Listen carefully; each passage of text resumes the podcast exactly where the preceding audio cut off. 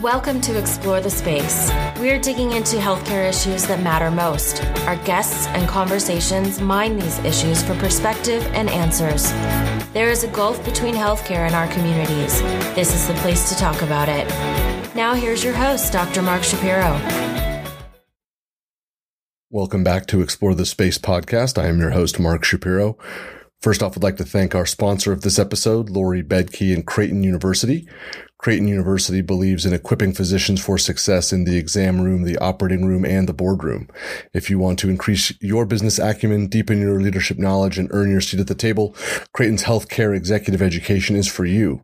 Specifically tailored to busy physicians, their hybrid programs blend the richness of on-campus residencies with the flexibility of online learning. You can earn a Creighton University executive MBA degree in 18 months or complete the non-degree executive fellowship in six months. You can visit www.creighton.edu backslash CHEE to learn more. My guest in this episode of Explore the Space podcast is Lashyra Nolan.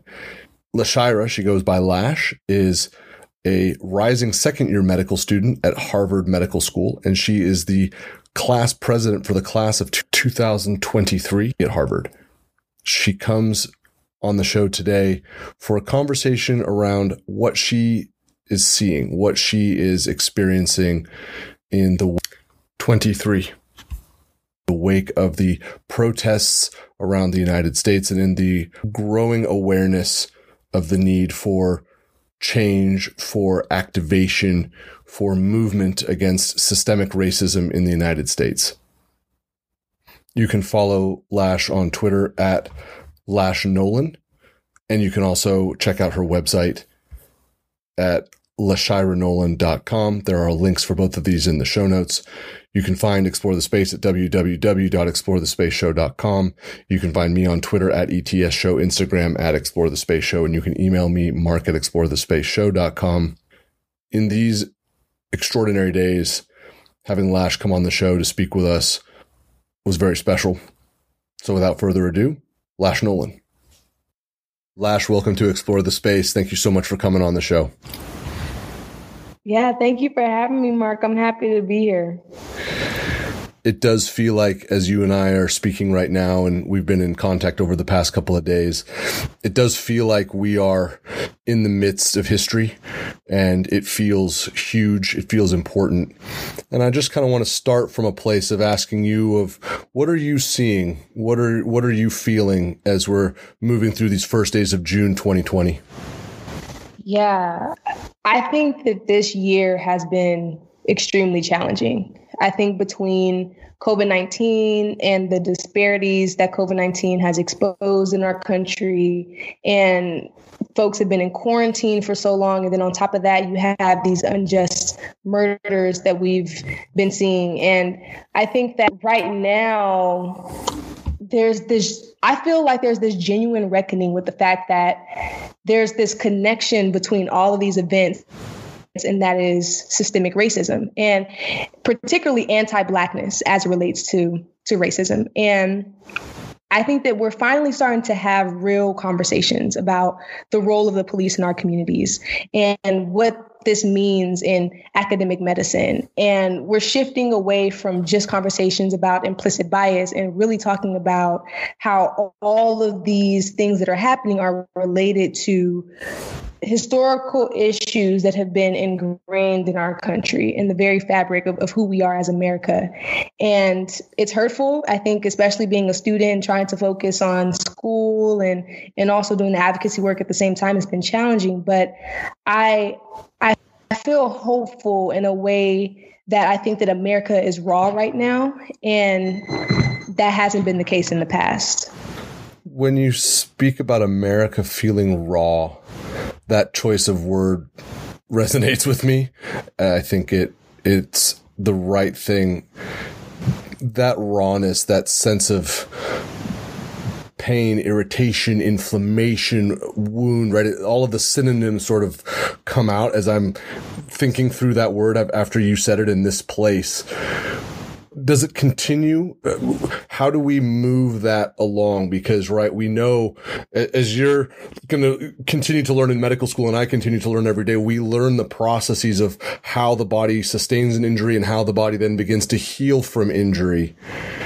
Are we even ready to start looking at that continuum yet when we think about how raw America is right now? I, I sure hope so. I do think that people have to understand that this is going to be a lifelong work. Like racism it's it's it's not like it, it just propped up 10 years ago and now we can fix it.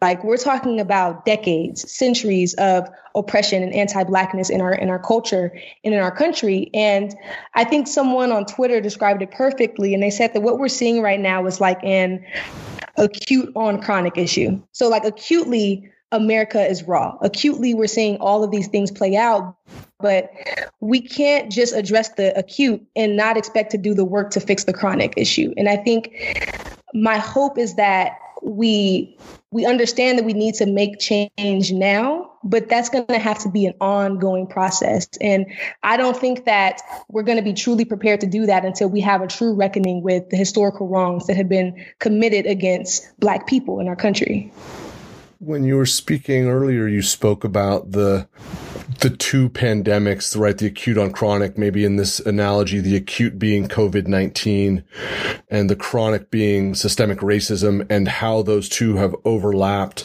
and accelerated one another. When we go back a little bit and think about February, March, April of this year, did you have a sense of concern seeing the same zip code data that, that I was seeing in cities across the United States, that it was disproportionately affecting the black community, that it was disproportionately affecting the Latino community. Were you having concerns at that time that this is the, this is the tinderbox for something to happen? 100%. I think the first glimpse of it that I got is when Harvard said, okay, all the students, you have to move out by Sunday, and how that had propped up these conversations about equity and, and financial opportunity because not everybody was able to just say, okay, like I'm going to move my things and move back home. They didn't have that level of privilege. And then, in addition to that, the medical school came out with a similar announcement and they did a great job making sure the students were accommodated and i think that they they did really well with that. But it was interesting because as i spoke with the custodial staff and i spoke with the security guards at our on campus housing, they really didn't understand what was going on. As we were moving out and we were rushing to pack our things into boxes, they were unaware of how serious COVID 19 was. And a lot of these individuals were not English speaking. So when we think about all, of the different alerts that were how if, if that isn't accessible, then you really are sitting in the middle of a pandemic, you're working, you're putting yourself at risk and you're cleaning and you're doing all these things, but you're not aware of the fact that you might be bringing home a deadly virus to your family that might have your great grandmother, your grandmother, and, and, so many other folks just because of um, how folks have to live, you know, intergenerationally because of how our society is set up. I, it's it's really unfortunate, and and I knew that that was going to be an issue. And speaking from my perspective, I have family members who are essential workers. And, you know, I wrote a piece about how my grandfather, who's 67 years old, he's a truck driver. And as people and, and politicians were coming out with these stay at home orders and social distancing, I was thinking there's no way that my grandfather's going to be able to do that because he hasn't even been able to retire because he's been having to work to make sure that he can make ends meet and he wasn't even being given the adequate education and protection. And i have my my, my friend who's a leader in the, the native american community um, and he was talking to me about how he already kind of predicted what was going to happen with the navajo nation and how they didn't have access to clean water and and all of these other disparities that were just coming up because of a lack of basic resources a lack of have access to those basic resources. So it was something that I, I felt in my in my bones, and I and I felt this level of privilege as a medical student. How people were doing so much to accommodate us and to educate us, but what about the other individuals who are going to be the essential workers who are going to keep our society running? If we stay in the place of the disparities related to COVID 19, do, do, you think we are picking up those groups? Do you think we are doing the right work over these past few months?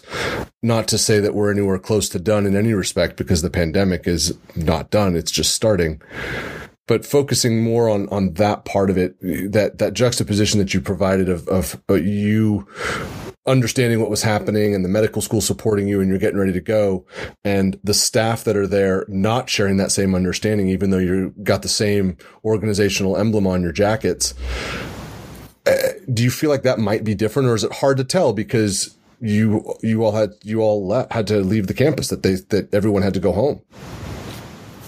Yeah, honestly, honestly, it is hard to tell, Mark, because yeah. part of me is like, you know, right now we're like pro essential workers. We're we're, we're having art being made with with folks who are uh, mail carriers and those who are cashiers, and we're celebrating them. But it's like, of course, we're going to celebrate them when we need them to keep our society going? Like, who's going to check us out at the grocery store? Who's going to deliver our mail? Who's going to, you know, remove our waste from our streets? And and I think that it's important for us to think about what that means and to make sure that this celebration of essential workers isn't just out of convenience to continue our lifestyles as is.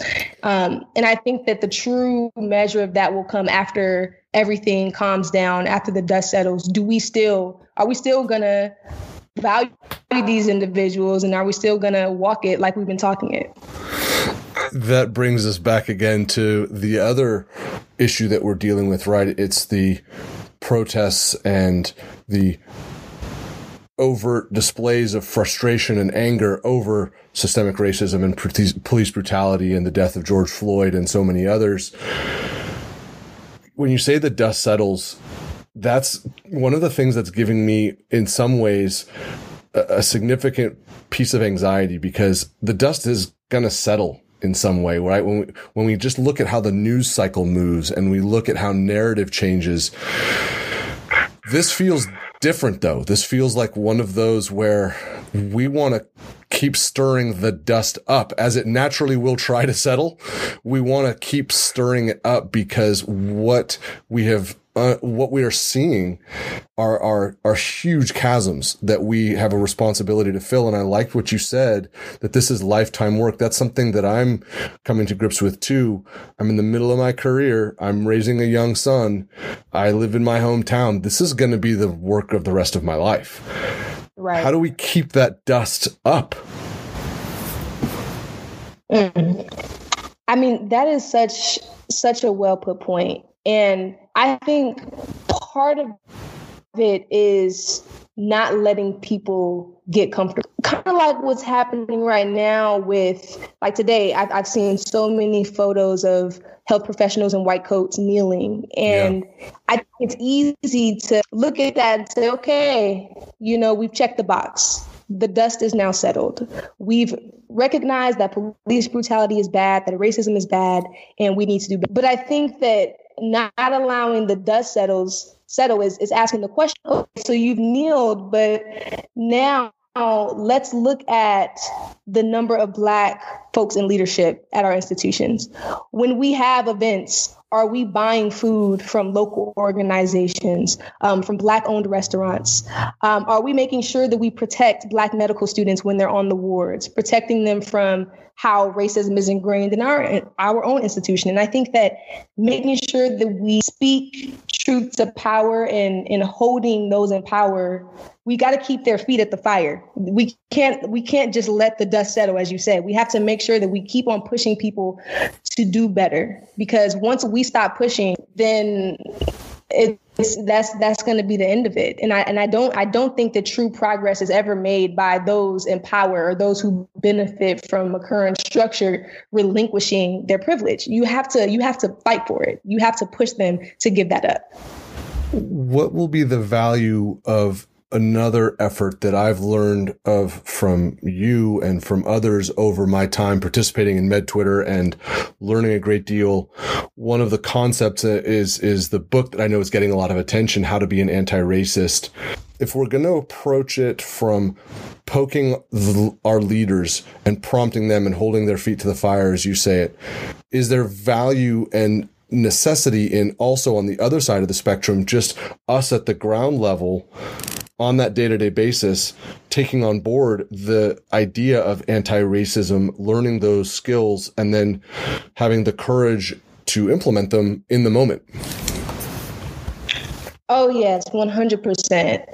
I think that you need to have that anti racist lens to really understand the value of holding those in power, holding their feet to the fire. It's, it's like it's all interconnected because we we have various different levels of racism. You have the structural racism, the institutional racism, you have the interpersonal racism, um, and then there's also the intrapersonal racism that Black people themselves um, or ourselves we have to deal with, right? Because it starts to become internalized because you're you're constantly being told that your body or your your personhood and your existence doesn't matter matter. So I think that by people doing the work, it'll allow them to understand why the movement is that much more important. And it'll make sure that they don't perpetuate harm in their in their everyday interactions and, and what they do on a day-to-day basis.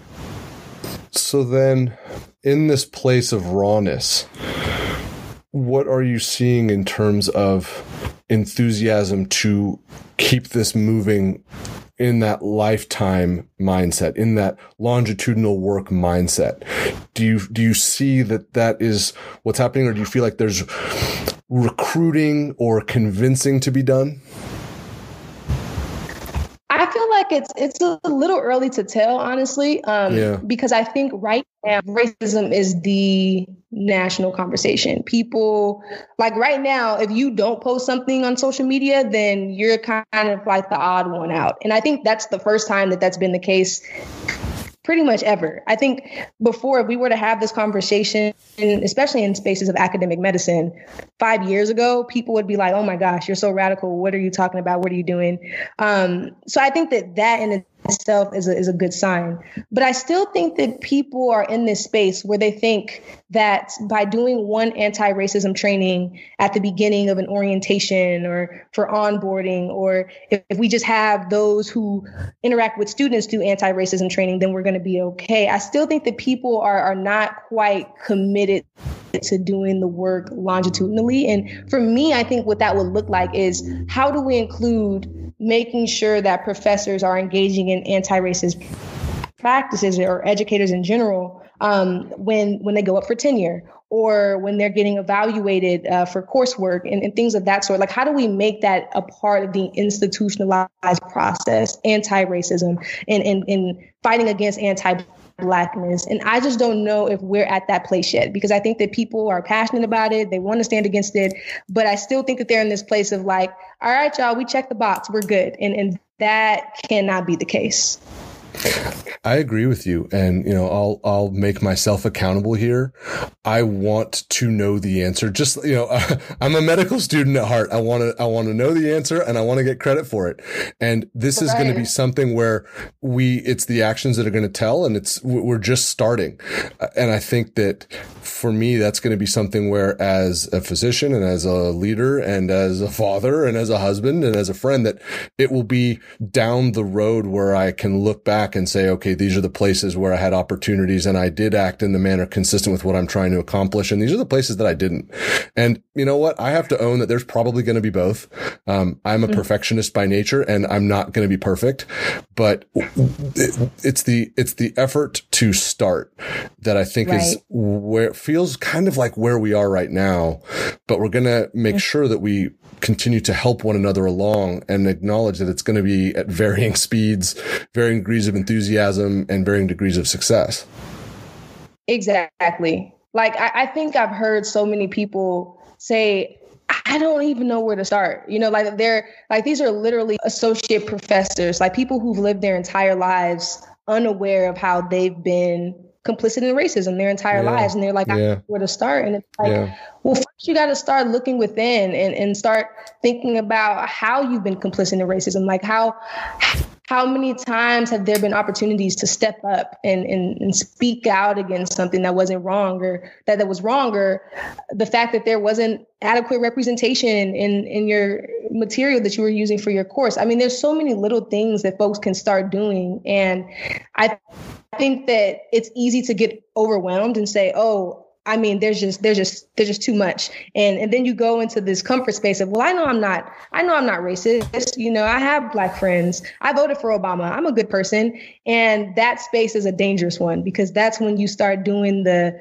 the harm to the black community with without doing doing that internal work. And and it's so important to to try it's important to try and to realize like you know like you exactly what you said like i'm not going to be perfect but i'm going to do the work no matter how uncomfortable it is. And I think that once you start feeling comfortable as an anti racist advocate, then that means that you're not doing the work. You should always feel like you have to do more, and and I think that that's that's such a key component to it. We started off asking, "What are you seeing?" And I like that we're still getting your vision of where we are, and it's it's unsparing and I'm appreciative that you are able to share it in that unsparing way because that's the only thing that's going to be the real rocket fuel. So I want to ask you to kind of give us your vision of something that has been on my mind a great deal. If we look inside the hospital, if we look inside our own community, right? I've been in this for a long time. You are in the midst of the journey as well. It feels like we're going to bump into and we're going to feel fear, anxiety, pushback from long established hierarchies within the profession of medicine.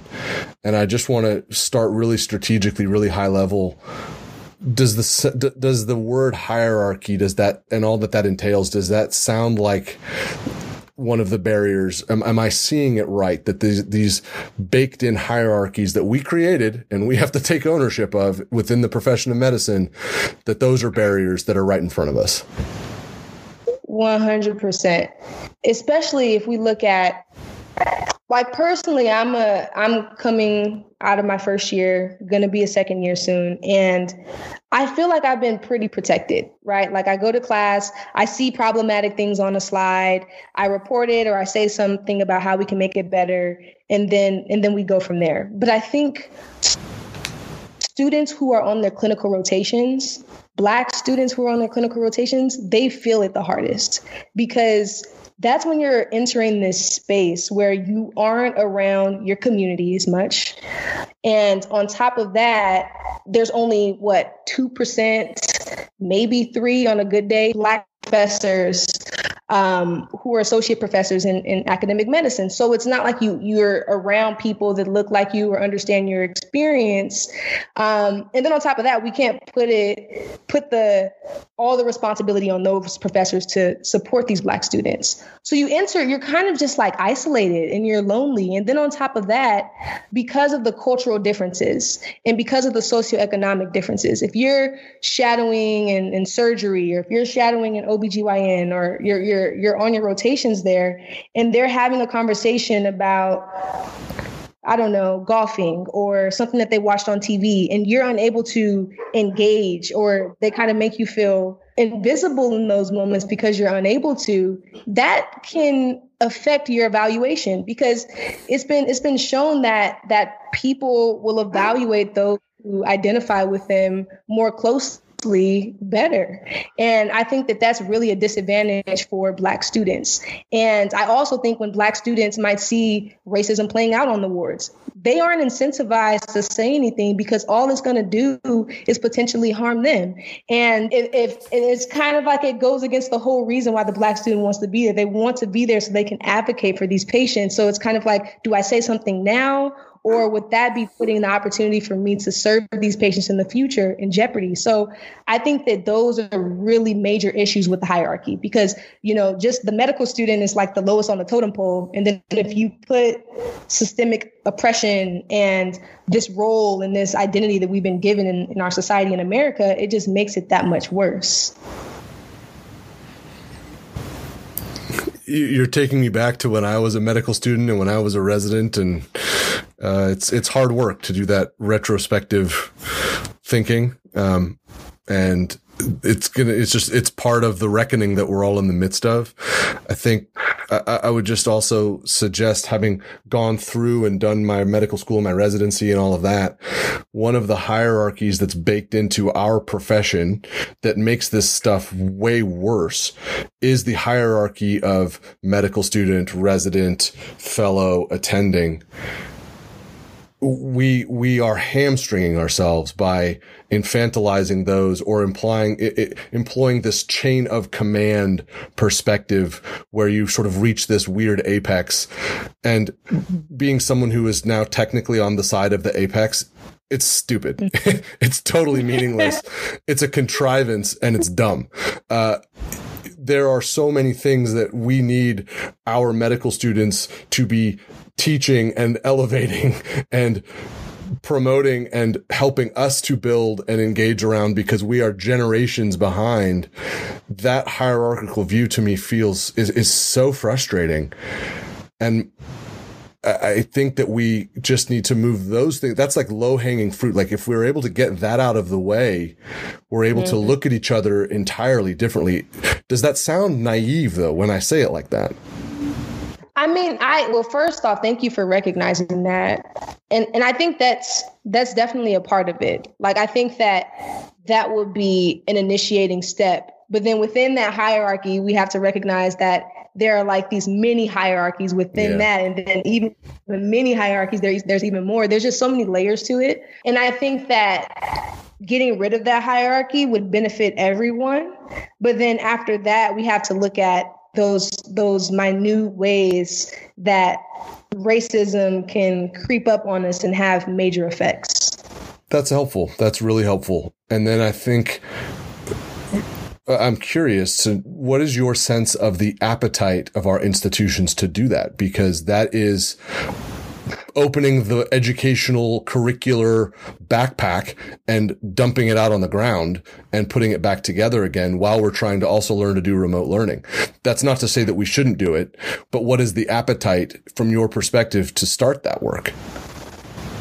Honestly, I I don't know if it's there. I don't know if it's there because to my point earlier, I, I, was saying that, you know, when, when folks benefit from an, a hierarchy, when yeah. they get to reap the benefits of, of the system that we've created, they're not going to openly say, okay, like, let's just do away with it. But then again, I was really surprised this year when USMLE came out and said, okay, we're going to make step one pass fail. And like, that was a, a huge thing that people were like having conversations about. So I think that the change is possible, but exactly what you said is the appetite there for it. And I and I think that it's so easy for us to, you know, we don't have time or you know our physicians are overworked and that can't be a priority right now but we we have to make it a priority so I, I really hope that the appetite is there but i haven't seen any genuine displays of that so far i think that you just also pressed on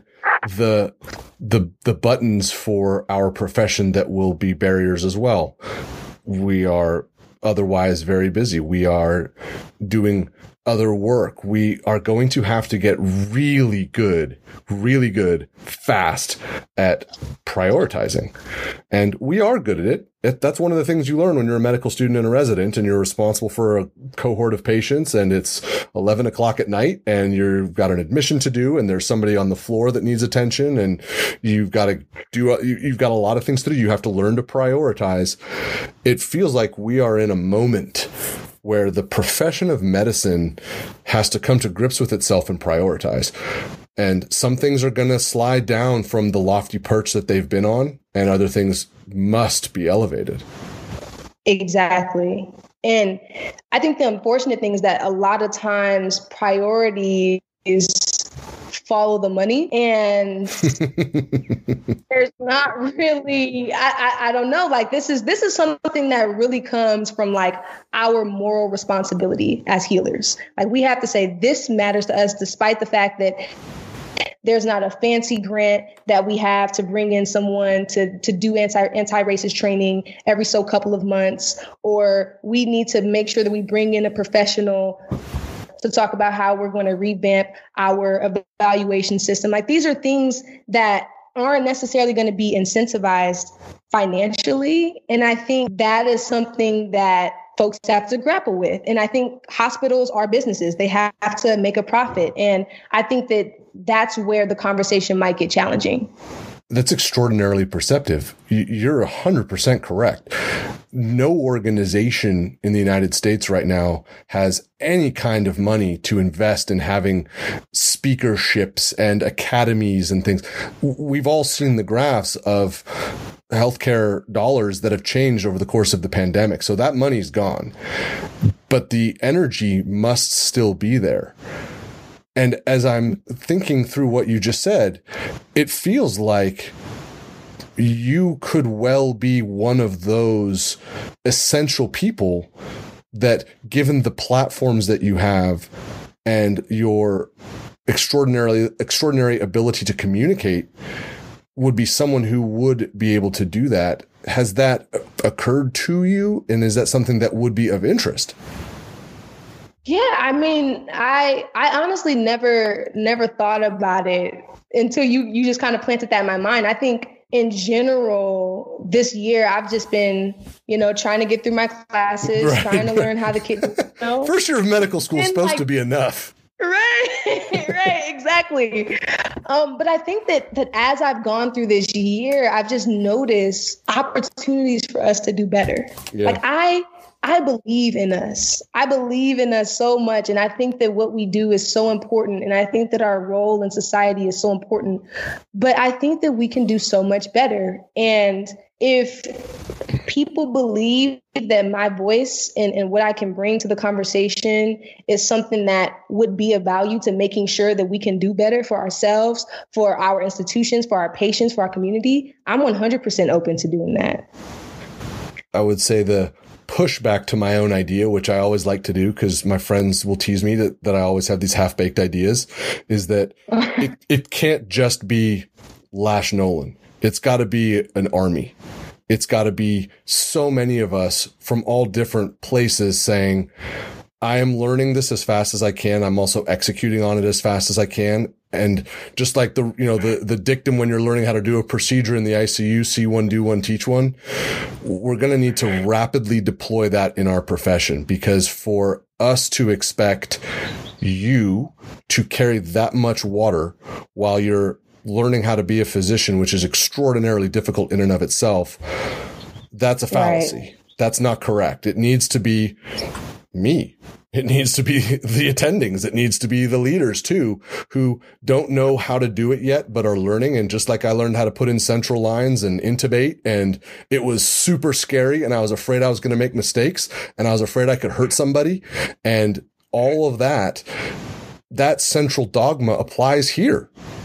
Exactly. Yep. You hit the nail on the head. And I think the other thing is, you know, I'm I'm doing this work and it's it's more visible because I use Twitter and I use social media, but there are students who have been doing this for years. Like I talked to folks who graduated from my medical school 20, 30 years ago and they're like, "We were pushing for the same thing." And I think that medical students have been doing this work in silence without getting compensation, without getting recognition. And I think that, for example, if, if Lashyra Nolan is supposed to lead a workshop or they're supposed to, or if I'm supposed to, to do this work, it's important to compensate medical students for their time, um, whether that's with um, course credit or financially or scholarships. We need to be paid for this labor and this work that we're doing because it is taking away from our academics and, and we're happy to do that work and it's important to us. But it's important also that these institutions put their their their money where their mouth is because you wouldn't bring in someone who doesn't know how to adequately treat a certain disease to teach medical students something. So we shouldn't do the same with anti racism training. I am so happy to know that you carry that sense of self worth and that your colleagues carry the same because our profession has a tendency to drum that out of all of us. And every, every physician that goes forward will, has felt like they have done valuable work on a longitudinal basis in any, in any sort of different category and they have not been compensated fairly. Not that it makes them wealthy, but that it's that it's equal to the measure of the effort. And I, uh, I appreciate and I totally support that if you're going to be asked to do this, that it be part of your training, that it be it be that you be made whole because otherwise we're going to burn out your you and a whole generation of medical students and that's that's that's not acceptable. We can't have that. Exactly.